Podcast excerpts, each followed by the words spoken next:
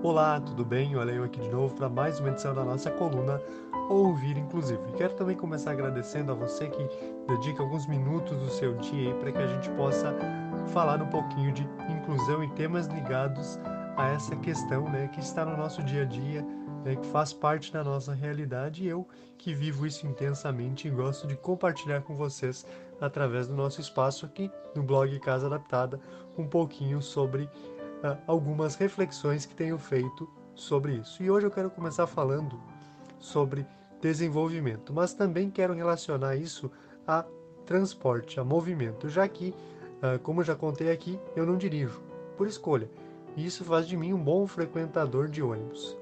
Também por isso, conheço as adversidades do transporte e por conta disso acabo fazendo amizades com motoristas e cobradores.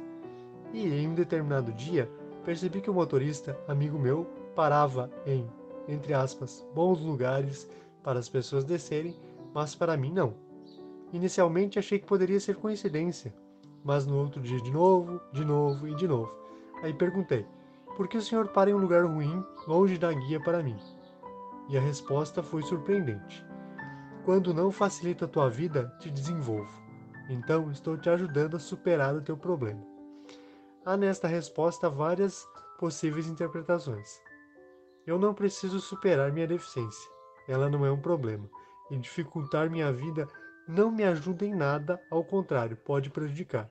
Desconstruir essa ideia de superação, problema ou vontade é tão essencial quanto garantir a acessibilidade no transporte. E seguindo ainda no nosso meio de transporte favorito, falamos agora de constante vigilância. Precisamos estar atentos Viver é uma constante vigilância, mas não é sobre a vigilância da vida que quero falar hoje, mas sim sobre a vigilância inclusiva. Isso mesmo. Precisamos vigiar não só nossos direitos, mas também a aplicação deles. E essa vigilância é um case importante para falarmos de educação, pois se educássemos bem, precisaríamos vigiar? Todos os dias no ônibus, em determinado momento, a vigilância é exemplificada e materializada no posto da Polícia Rodoviária. Ali, todos diminuem velocidade. Ali, todos prestam atenção. Ali, todos são cordiais e compreensivos. Mas, passado este momento, volta a brutalidade, o excesso de velocidade, a violência física, verbal, social. Neste pequeno exemplo, entendemos a diferença entre vigilância e educação. Quando você é educado, você faz as coisas porque precisam ser feitas, e principalmente para que seu ato não prejudique os demais.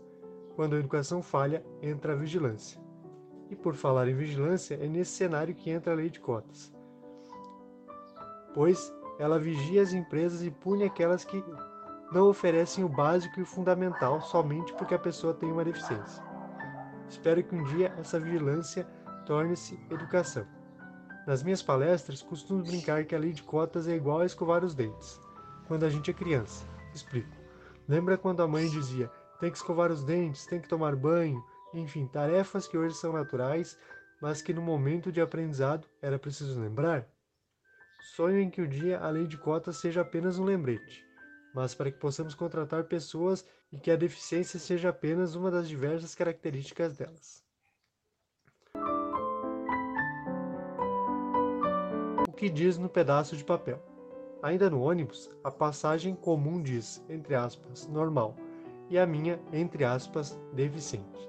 Além do uso terminológico desatualizado, pois não somos, entre aspas, deficientes, mas sim pessoas com deficiência, o mais grave é separar entre normal e deficiente, pois admita-se a possibilidade de que eu não seja normal. E de fato, o que é ser normal?